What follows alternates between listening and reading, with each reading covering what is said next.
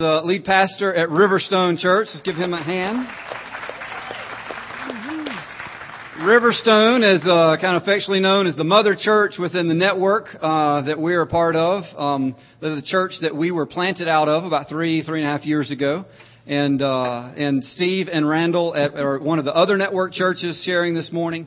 And um, so you guys get get the privilege of uh, of hearing Tom. Tom and I uh, first met when I was at the University of Georgia um, a long time ago. Now, that is, and uh, and God used Tom in a in a, in a mighty way uh, to help flip my life around upside down uh, when I was a senior in college, and um, uh, we've had a great relationship uh, ever since. And uh, it's amazing to uh, get to serve under and meet with and uh, and have men like Tom uh, in our lives and uh, so he's one of my heroes. I'm honored to uh, to get to pray with him this morning as uh, as he brings a word. So let's pray. Awesome. Father, I thank you for uh, for Tom. I'm honored to be a son in some way in uh, in his lineage, in the calling that you have on his life. I thank you for the heart that he comes before you with. And I thank you, Lord, that you look at his heart and you say, just like you did to David, this is a man after my own heart. Say something similar to the to those of faith in Hebrews, that you're not ashamed to be called their God. And thank you, Lord, for men like this that you're honored by because they live to honor you. So just bless him and bless us in this time together. In Jesus' name. Amen. Amen. Thank you, Scott. It's about, uh, I think it was about five weeks ago, maybe six weeks ago. I'm sitting in my office, and my phone rang, and I answered it. Guy on the other end said, "I visited your church yesterday."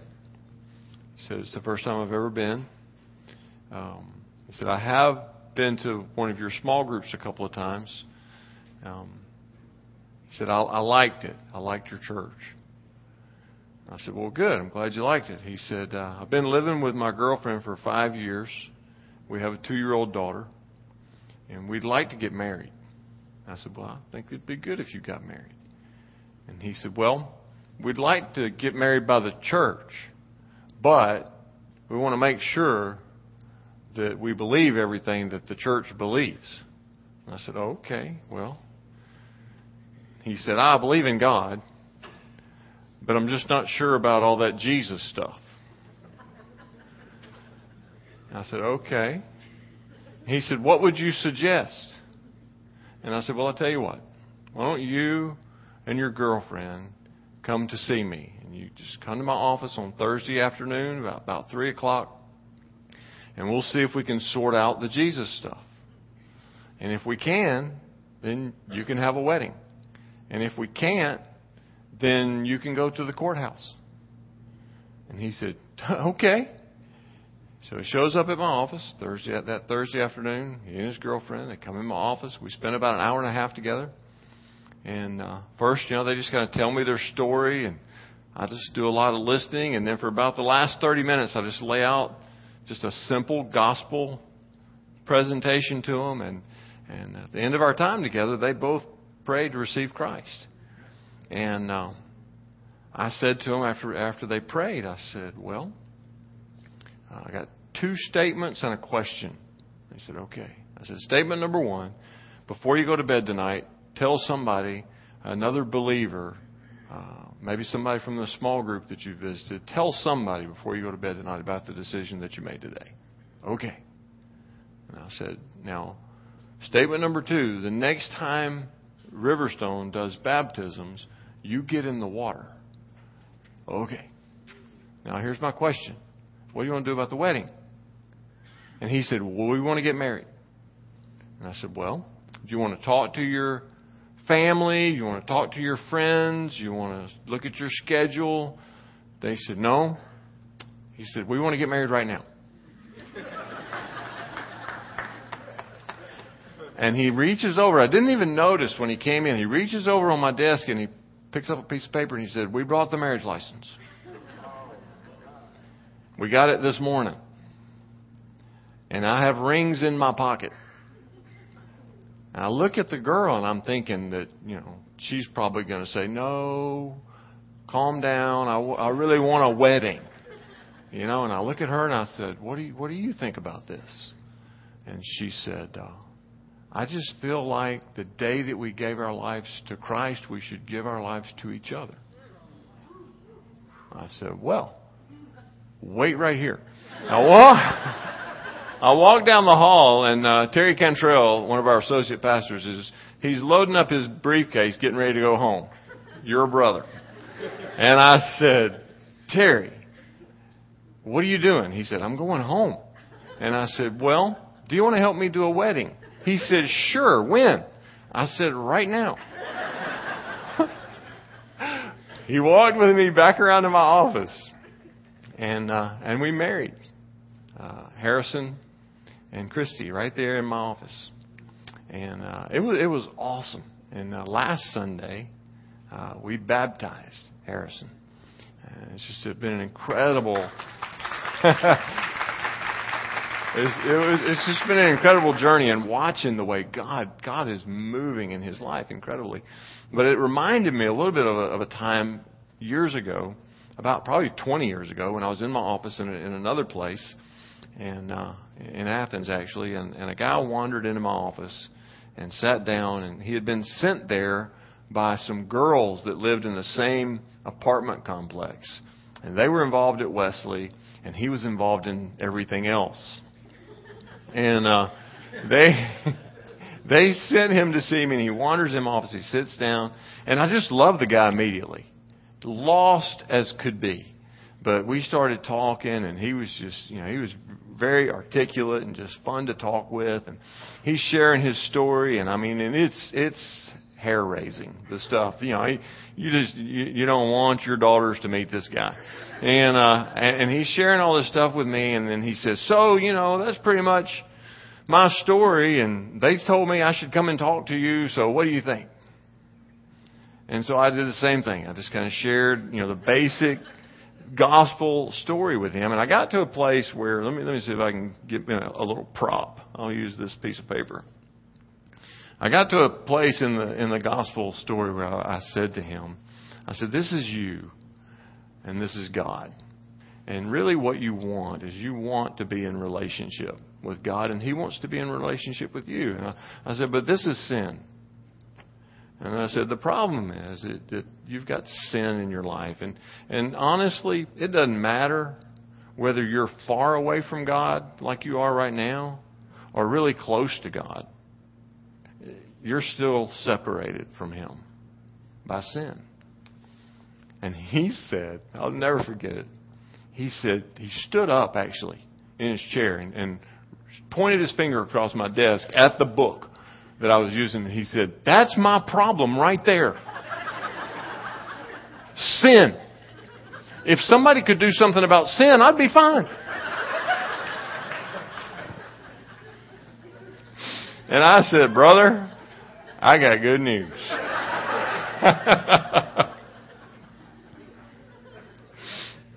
you know, the question is, why don't we get it? Why don't we get it? Do you realize that our response to sin today is the same as it was in Genesis? you would think by now we would understand. Adam and Eve, they've got it made. They're there in the garden. God has, has given this, them this incredible existence. And they just it's just too good. They just can't deal with how good it is. And so they have to mess it up. And their reaction and our reaction is pretty similar when sin enters the picture. First thing they did is they, they had fear. They, they went and they hid in the bushes. You know, God's coming. As Scott prayed a few minutes ago, the Lord's coming. He says, Where are you? And Adam says, Well, we're over here hiding. We heard you coming. And and we hid. Why why did you hide? And then you know, shame. Well, we hid because we were naked. God says, Who told you you were naked? I mean, did naked even exist? there was nothing else. Why did it even need a name? You know, I mean, eh, prior to this, they've never, clothes didn't exist. It was, it wasn't, you know, they were moving from being clothed to being naked. This was, it was what they'd always been. They said, well, we were, we were naked. We were, we were ashamed. I, I, I guess they moved from naked to naked. Lewis Grizzard. Naked, no clothes on. Naked, no clothes on, up to something. Maybe that's what happened. But they felt shame, you know? And then they moved right from shame into blame. Do you, do you remember the blame? Is this incredible? Adam looks at God and says, Well, actually, it's your fault. It's that woman you gave me. Uh huh. we still do it, don't we? Tell the truth. Uh huh. I'm. Oh my goodness. I knew I could get an amen on that. You know, there are certain times when amen in church seems like a question, and there are other times when amen is an exclamation. Yeah, I know all about that. So anyway, Romans 3 says, All have sinned. No one is righteous. Isaiah 64 says, Our righteousness is like filthy rags. You, know, even Bob Dylan understands it. I mean, read some of, listen to some of Bob Dylan's songs. He sings about that we're all like filthy rags. There's no one righteous. Now, if Bob Dylan can get it, can't we get it? And, and this is what I'm talking about. The Bible says clearly, all have sinned and fall short of the glory of God. No one is righteous.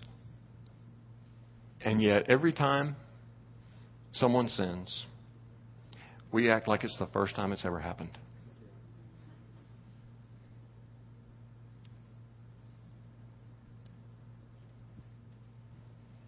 Every time someone sins against us, we act like it's the worst thing that's ever happened in the history of the universe.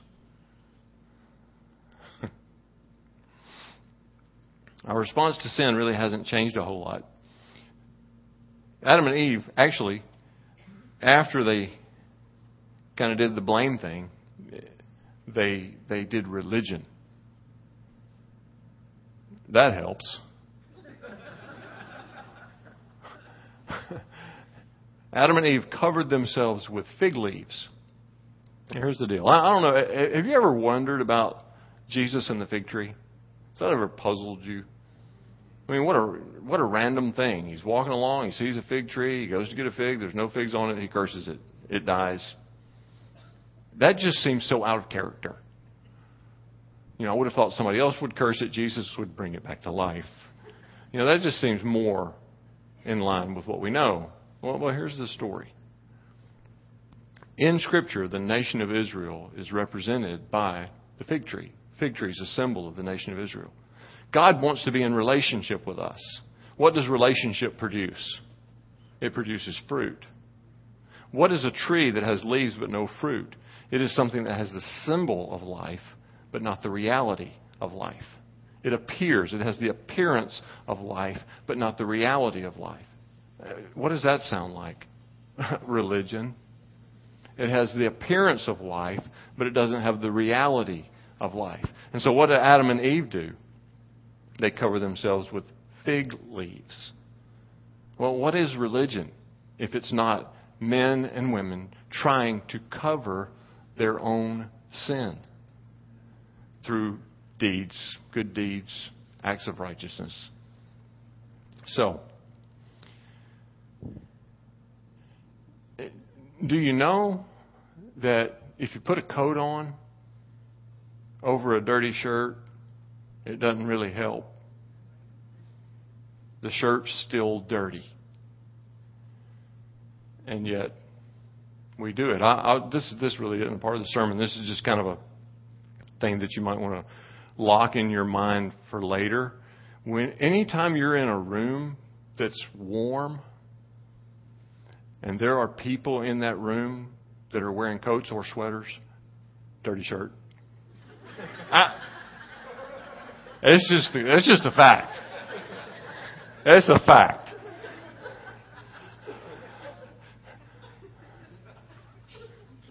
A coat over a dirty shirt may make you feel better, but it doesn't make you clean. And religion is that way. It may make you feel better for a little while, but it doesn't make you clean. And here's the thing we need to understand.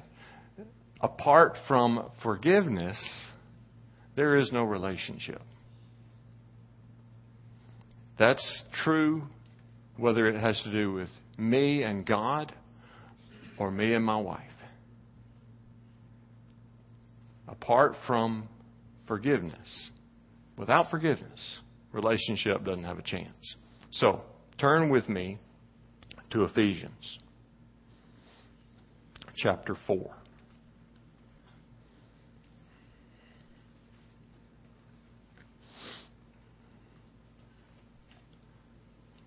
Just going to read three verses 30, 31, and 32.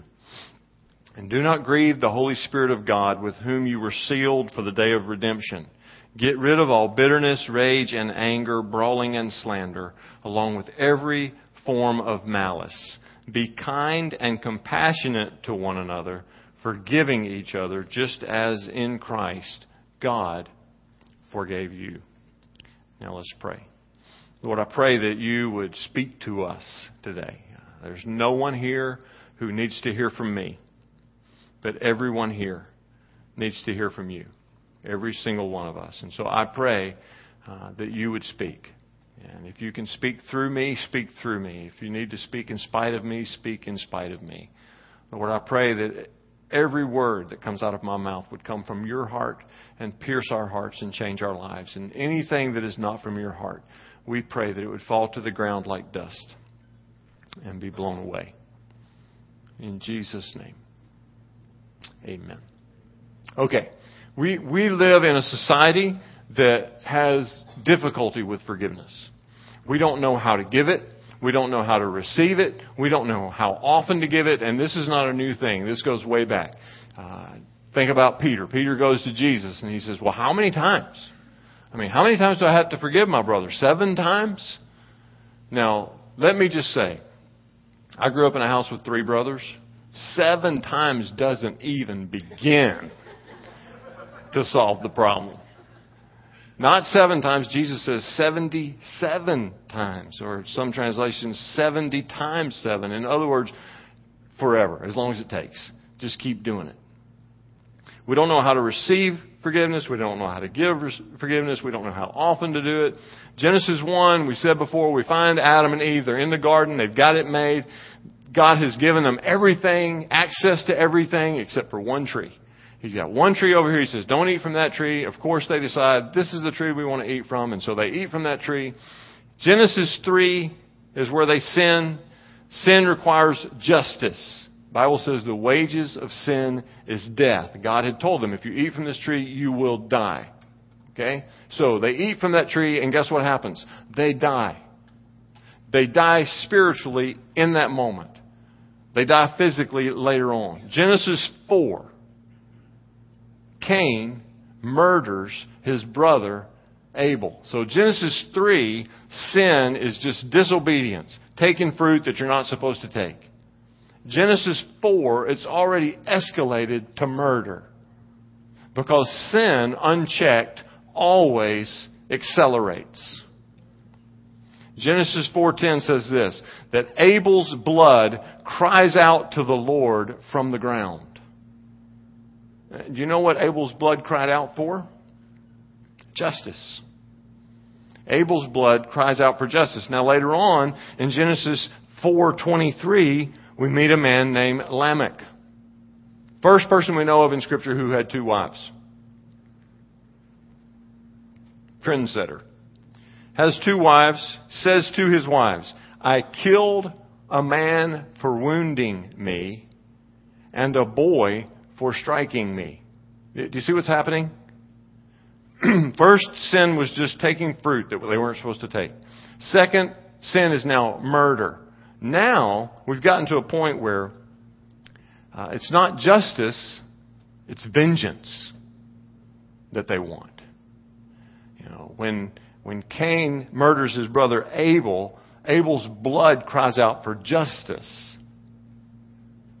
Right here, Lamech says, I killed a man for wounding me and the boy for striking me. Because sin has accelerated, justice is no longer enough. It's not, if you hit me, I'll hit you back. It's, if you hit me, I'll kill you.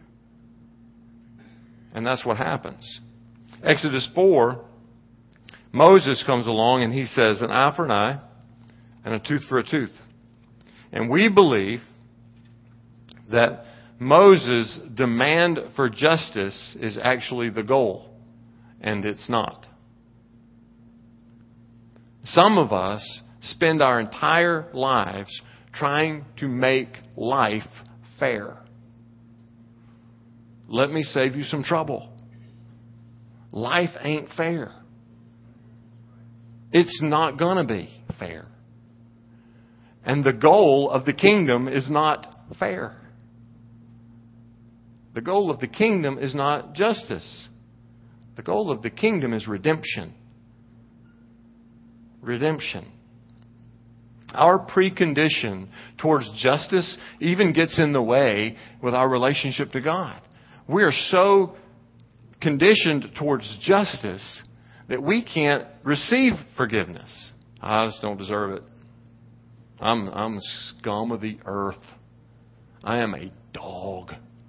God could never love me. You know, we even look at it and we think Jesus died on the cross for me, and I'm still bad, and that's not fair. Do you think it's a shock to him? Do you think he didn't know before he went to the cross that you would still be bad? okay. Justice is not the goal of the kingdom. Redemption is the goal of the kingdom. Redemption happens through mercy and grace and forgiveness. That's why Hebrews 12 says, to Jesus, the mediator of a new covenant, and to the sprinkled blood which speaks a better word than the blood of Abel. Okay, the blood of Abel cries out to the Lord from the ground, and it cries out for justice. But the blood of Jesus cries out to the Lord from the cross. And what does it cry out for? Father, forgive them. They don't know what they're doing. Justice is not the goal of the kingdom. Forgiveness, redemption is the goal of the kingdom. Moses, when he said an eye for an eye and a tooth for a tooth, he's not setting a standard. That's not the goal. He's trying to get things back under control. It's gone so far past an eye for an eye, it's now, if you hit me, I kill you. Well, an eye for an eye is better than that. It's not the goal, but it's better than that. So Genesis 4:24, Lamech says, "If Cain avenged sevenfold, then Lamech will avenge 77 fold. Does that sound familiar? Peter comes to Jesus. Forgive my brother seven times? Jesus says no. 77 times. So, why is all this important? Why is it important that you understand the difference between justice and vengeance and mercy? Well, the reason it's important is because the covenant that you choose for others is the covenant that you choose for yourself. The covenant that you choose for others is the covenant that you choose for yourself. And you can choose justice. You can choose justice. That's what I want. I'm going to pursue justice. I want everything to be fair and right and balanced. You, you will be frustrated beyond belief, but you can choose that. If you want to go for that, you go for that. Or you can choose revenge, like Lamech, and say, You cost me thousands, I will sue you millions. You can choose that. It's the American way. Or you can choose mercy. You strike me on the left cheek, I'll turn to you my right cheek. What you can't do What you can't do is demand justice or seek vengeance and expect mercy. And what you can't do is demand justice and pursue vengeance with mankind and expect mercy from God. Because the covenant that you choose for others is the covenant that you choose for yourself. So God calls us to be lovers of mercy. What, what would it look like? What would it look like if a community of people decided to love mercy? What would it look like? I, I, I love playing golf with people I don't know. Because inevitably, about the 12th hole, they ask me what I do. And then they get real quiet. You know, I mean, they're, they're, it's like they can't speak anymore. You know, they've talked fine for 11 holes. Well, I won't say fine. They've talked a lot. Recently, I was playing golf with my brother. My brother and I were playing with two guys that we didn't know, and we got no kidding. We get to it was a little bit later. It was the 17th hole before they finally got around, and they said, "Well, what do you do?" I said, "Well, actually, I'm a pastor." You are, yes. Well, what kind of church do you pastor? And I said, Well, I would say, and before I could even answer, he says, Are y'all one of those crazy charismatic churches? And I said, Well, how do you feel about snakes?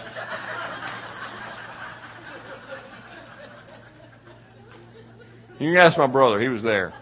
I said, How do you feel about snakes? And he said, Not too crazy about snakes. And I said, Well, you know, we, we normally keep them away from the visitors. He said, No, seriously. And I said, Well, if I had to describe my church, I would say that we are spirit filled but not stupid. He said, What does that mean? And I said, Well, you need to come and find out. Why is it that we think that our job as the church is to make the world feel bad?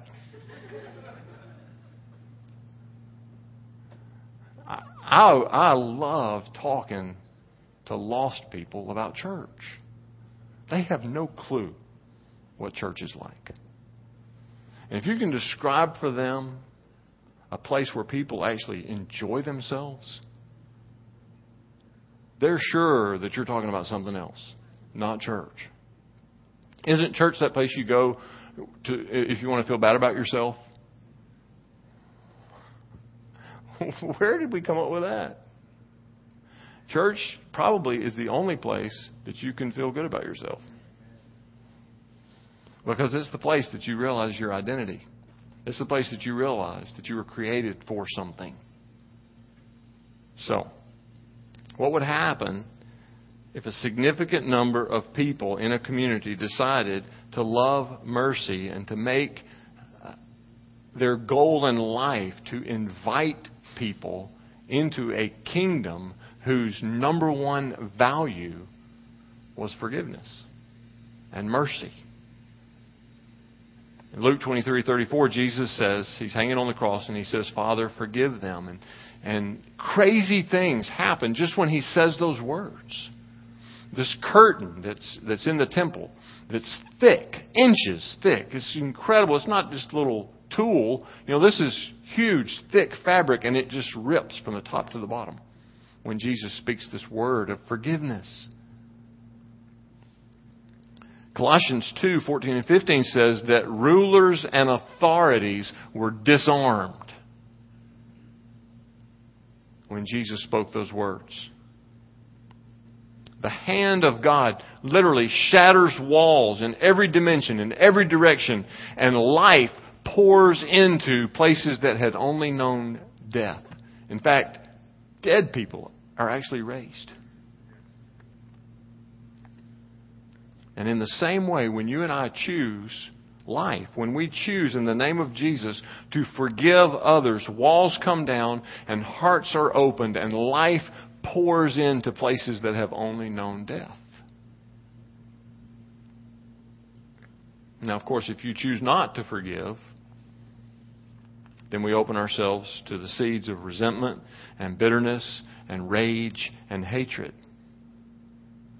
I heard one, uh, heard, I heard somewhere that choosing not to forgive is like drinking rat poison and believing it will kill the rat. I've come really to believe that hearts don't open and close, they just turn. Your heart is open. Your heart is open, and, and when you choose to forgive, your heart turns, turns toward heaven and life. And when you choose not to forgive, your heart turns towards death and hell. It feels like it's closed. It's not closed, it's just dead. when we choose mercy, when we embrace the kingdom values of, of mercy and forgiveness, it brings freedom. And when we choose not to forgive, it brings bondage. Luke 23, Jesus says, Father, forgive. The key to the whole statement is Father. Jesus calls on the Father to release forgiveness. Jesus is in relationship, intimate relationship with the Father, and that's really the key to forgiveness. A lot of you have struggled with forgiveness all of your life because you thought it was something you had to do. And you've tried to do it in your own strength. And what you got to realize is that forgiveness comes from the Father. And if you can enter into this intimate place with the Father, He will give you the grace that you need to forgive others. He will actually do it through you. There have been people in my life that I didn't have what it took to forgive. And trust me, there have been many more who didn't have what it took to forgive me. But God has what it takes. Do you know what it takes? Perfection. That's the only standard. The only standard for forgiveness is perfection. God's the only one that has it. So it has to come from Him. And so the key phrase, the key word in the phrase is Father. I promise you, if you will learn to live your life submitted and surrendered to the will of the Father and the desires of His heart, forgiveness will come easy for you. You will become a lover of mercy. And forgiveness is, is not it's not just a good idea, it's an absolute necessity because relationship can't exist without it. Our nature is to sin. We're flawed. And left to ourselves, we will hurt each other. And when we hurt, the temptation is to take control. I got this one, God. I'll take care of him. When we've been hurt, the temptation is to step into God's place and be in control. And we've got to learn that when we when we've been hurt, our response needs to be to surrender to God and ask him to take over the situation. And when we are able to do that, He will respond in a way that, as Scott prayed earlier, will make the darkest, ugliest things in our lives the most beautiful things you've ever seen. That's what He does. That's what He's about. We need to be forgiven and we need to forgive because unless God forgives us, we die. Unless God forgives us, we die. And unless we learn to forgive each other, we will be sick. We will either be sick physically, a lot of times we will be sick physically. We will always be sick spiritually and emotionally. Until we learn to forgive. You've been hurt. I've been hurt. All of us have people that we need to forgive. Most of us have people who need to forgive us. And most of us, maybe all of us, have areas of our life that we've tried to hide from God that we need to bring into His light and, and say, Father, forgive me for this. But the bottom line is this, guys. You have never seen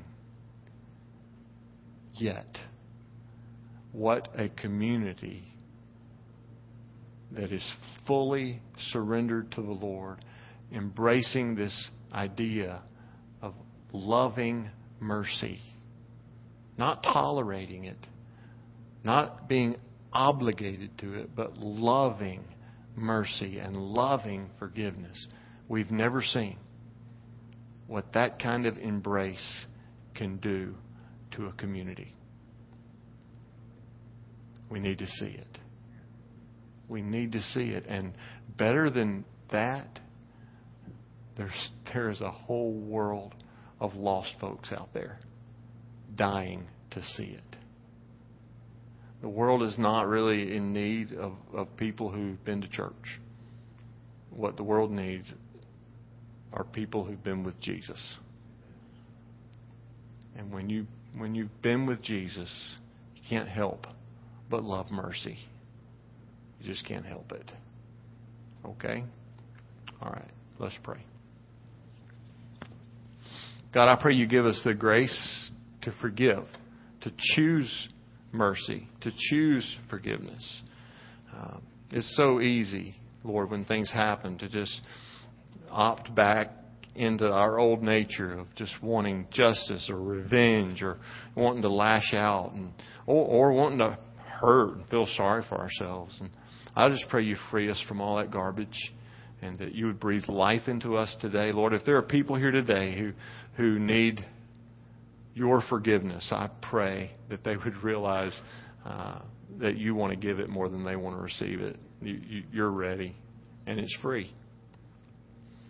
And Lord, if there are people here today who need to forgive someone, I pray you give them the grace today to make that choice.